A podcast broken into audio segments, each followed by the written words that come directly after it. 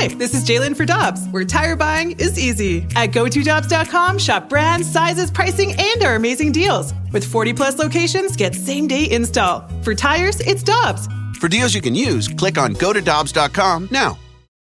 When you need mealtime inspiration, it's worth shopping Kroger, where you'll find over 30,000 mouthwatering choices that excite your inner foodie. And no matter what tasty choice you make, you'll enjoy our everyday low prices, plus extra ways to save, like digital coupons worth over $600 each week. You can also save up to $1 off per gallon at the pump with fuel points. More savings and more inspiring flavors make shopping Kroger worth it every time. Kroger, fresh for everyone. Fuel restrictions apply.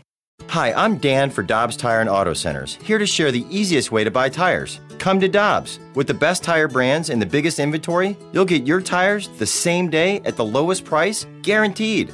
Next time you need tires, get into Dobbs.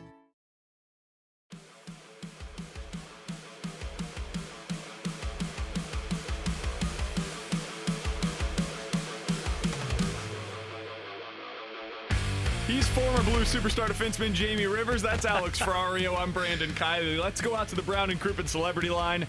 Happy to be joined by Mike Rupp. He's a former NHL forward, a Stanley Cup champion. He is now an analyst for NHL Network, joining us here on 101 ESPN. Rupper, how you doing today, man? I'm doing well, fellas. You guys hanging in there? Uh, we're making it through, and we would be doing better if the captain was re signed at this point, Alex Pietrangelo, but we're going to have to figure this thing out as we go. The big news yesterday for the Blues Rupper was that they are trading Jake Allen up to Montreal. What did you make of the move coming so early in the offseason for the Blues, and what was your initial reaction to the news? I actually think it's. Uh you know, it's you always a lot of times you hear, "Oh, this is a good move on both sides." I, I mean, I, I really do feel that it is. Uh, you you have a situation, and I think time time is kind of of the essence there, just for that that reason you mentioned, getting that captain signed, getting Petro uh, inked, and you got to find some money in the process here, and um, so that's a move I think that can at least you can at least start having those conversations um, because the money wasn't really there to have them uh, prior. So you got to start freeing up some space. And then from the Montreal standpoint, you know, we there's a lot of uncertainty, not knowing what next year is going to bring as far as schedule. But what we do know is um, you need goalies on roster and goalies that can uh, and you can stay afloat with on a nightly basis and, and get wins. I think we're seeing that. That's been one of the biggest takeaways for me in these playoffs. Montreal hasn't had that. So I think uh, having Jake Allen go up there, I mean, that's fifteen million dollars in, uh, in goalies on roster, uh, which is is tough. But it's for I think Jake has what one more year left, so uh, I, I can't imagine him being in Montreal after that. But it's a great opportunity for him to go in there, get some more playing time for a year, and then. Uh, and then move on and and uh, you know kind of he's done a great job getting his career back on track. So I think it's a win-win for both sides.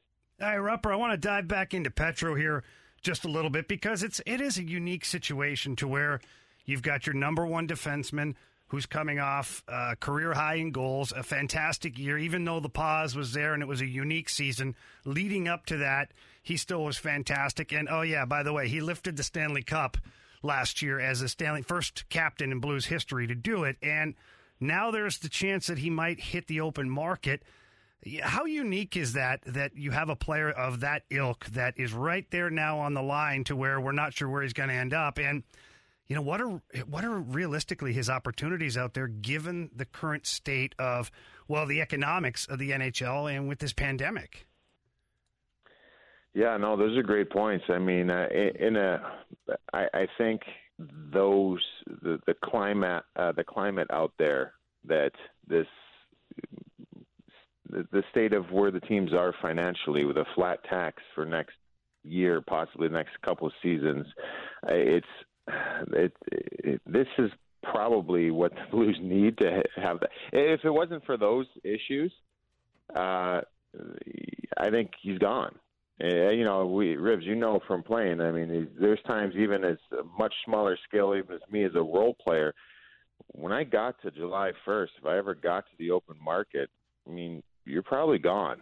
You know, and once you start hearing those other things, you want to stay where you're at. And, and Petro, I believe, really wants to be in St. Louis, but um, as soon as you start hearing other teams and what they have to offer, and, and feeling that uh, you know get feeling that kind of uh, desire from other teams to get you inked, it, it's usually enough to get you out of there. And uh, I think so. The thing that's working for them is I think a lot of teams have kind of been taken out of the equation because of the financial circumstances with COVID and um, where, where things are at moving forward. So, uh, but at the end of the day, that's the that's the biggest free agent out there.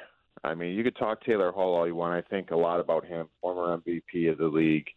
Uh, Petro has more interest than Taylor Hall. Uh, he's a right hand defenseman that can do everything, and he's won. And he's he's uh, it's going to be very very interesting what happens here. I don't know. I don't know. I don't know if it's. Uh, I can't imagine him in another jersey. I'm sure all you guys have thought the same thing.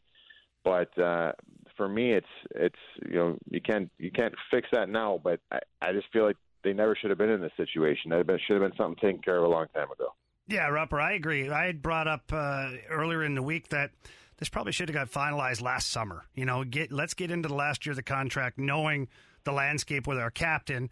Uh, but you brought up an interesting point, and I hadn't really thought about that either. Is when July 1st does come rolling around, which this year it's not July 1st. We don't really, I don't remember when the heck free agency is going to be. Sometime in October, I know that.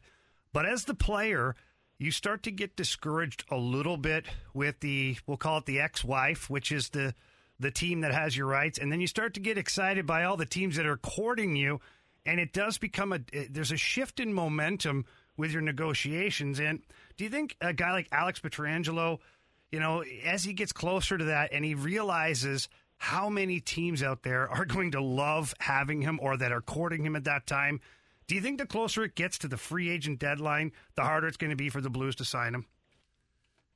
Yeah, I do. I do. Um, you start to get a little more clarity on, on what teams could potentially be interested. Um, and then one, it's almost like you I don't know. I've always viewed it just from talking to teammates. It's almost it's almost like you view it as this it's this journey, right?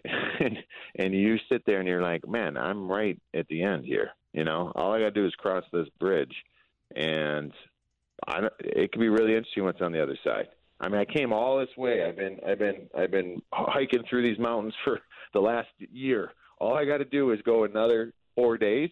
I, I got to go see it.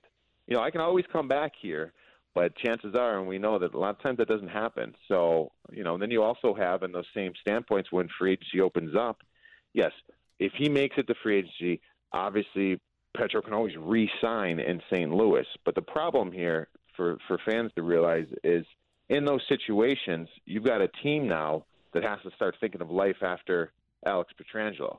So, eh, you know, while he's contemplating what he wants to do with, I'm sure there's going to be 10 plus teams that are talking to him. They've got to be sitting there thinking, well, how do we fill that void?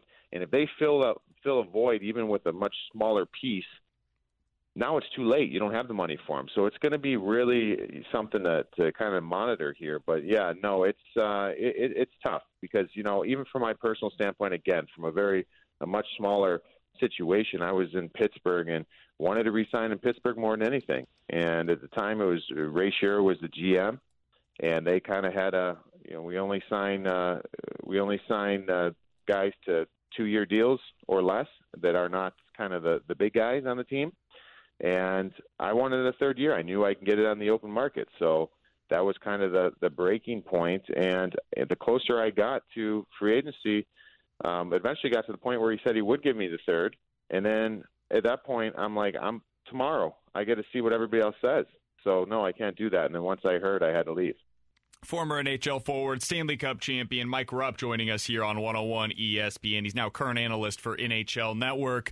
Rupper, we heard from Doug Armstrong last week, and I, have asked all of our guests this because I think it's probably the question for the Blues right now. But he said that the Blues are in the middle of a five year Stanley Cup championship run. This is their window right now, and they're in the middle of that. If they are not able to retain Alex Pietrangelo, if they cannot bring him back, does that window end? Does it does it shut for them in your opinion? Um, it it it would be hurt significantly. Yeah, I, I think there's question marks with this team right now, and, and that's the biggest one. I love the team. I love how they play. Um, I consider them a contender.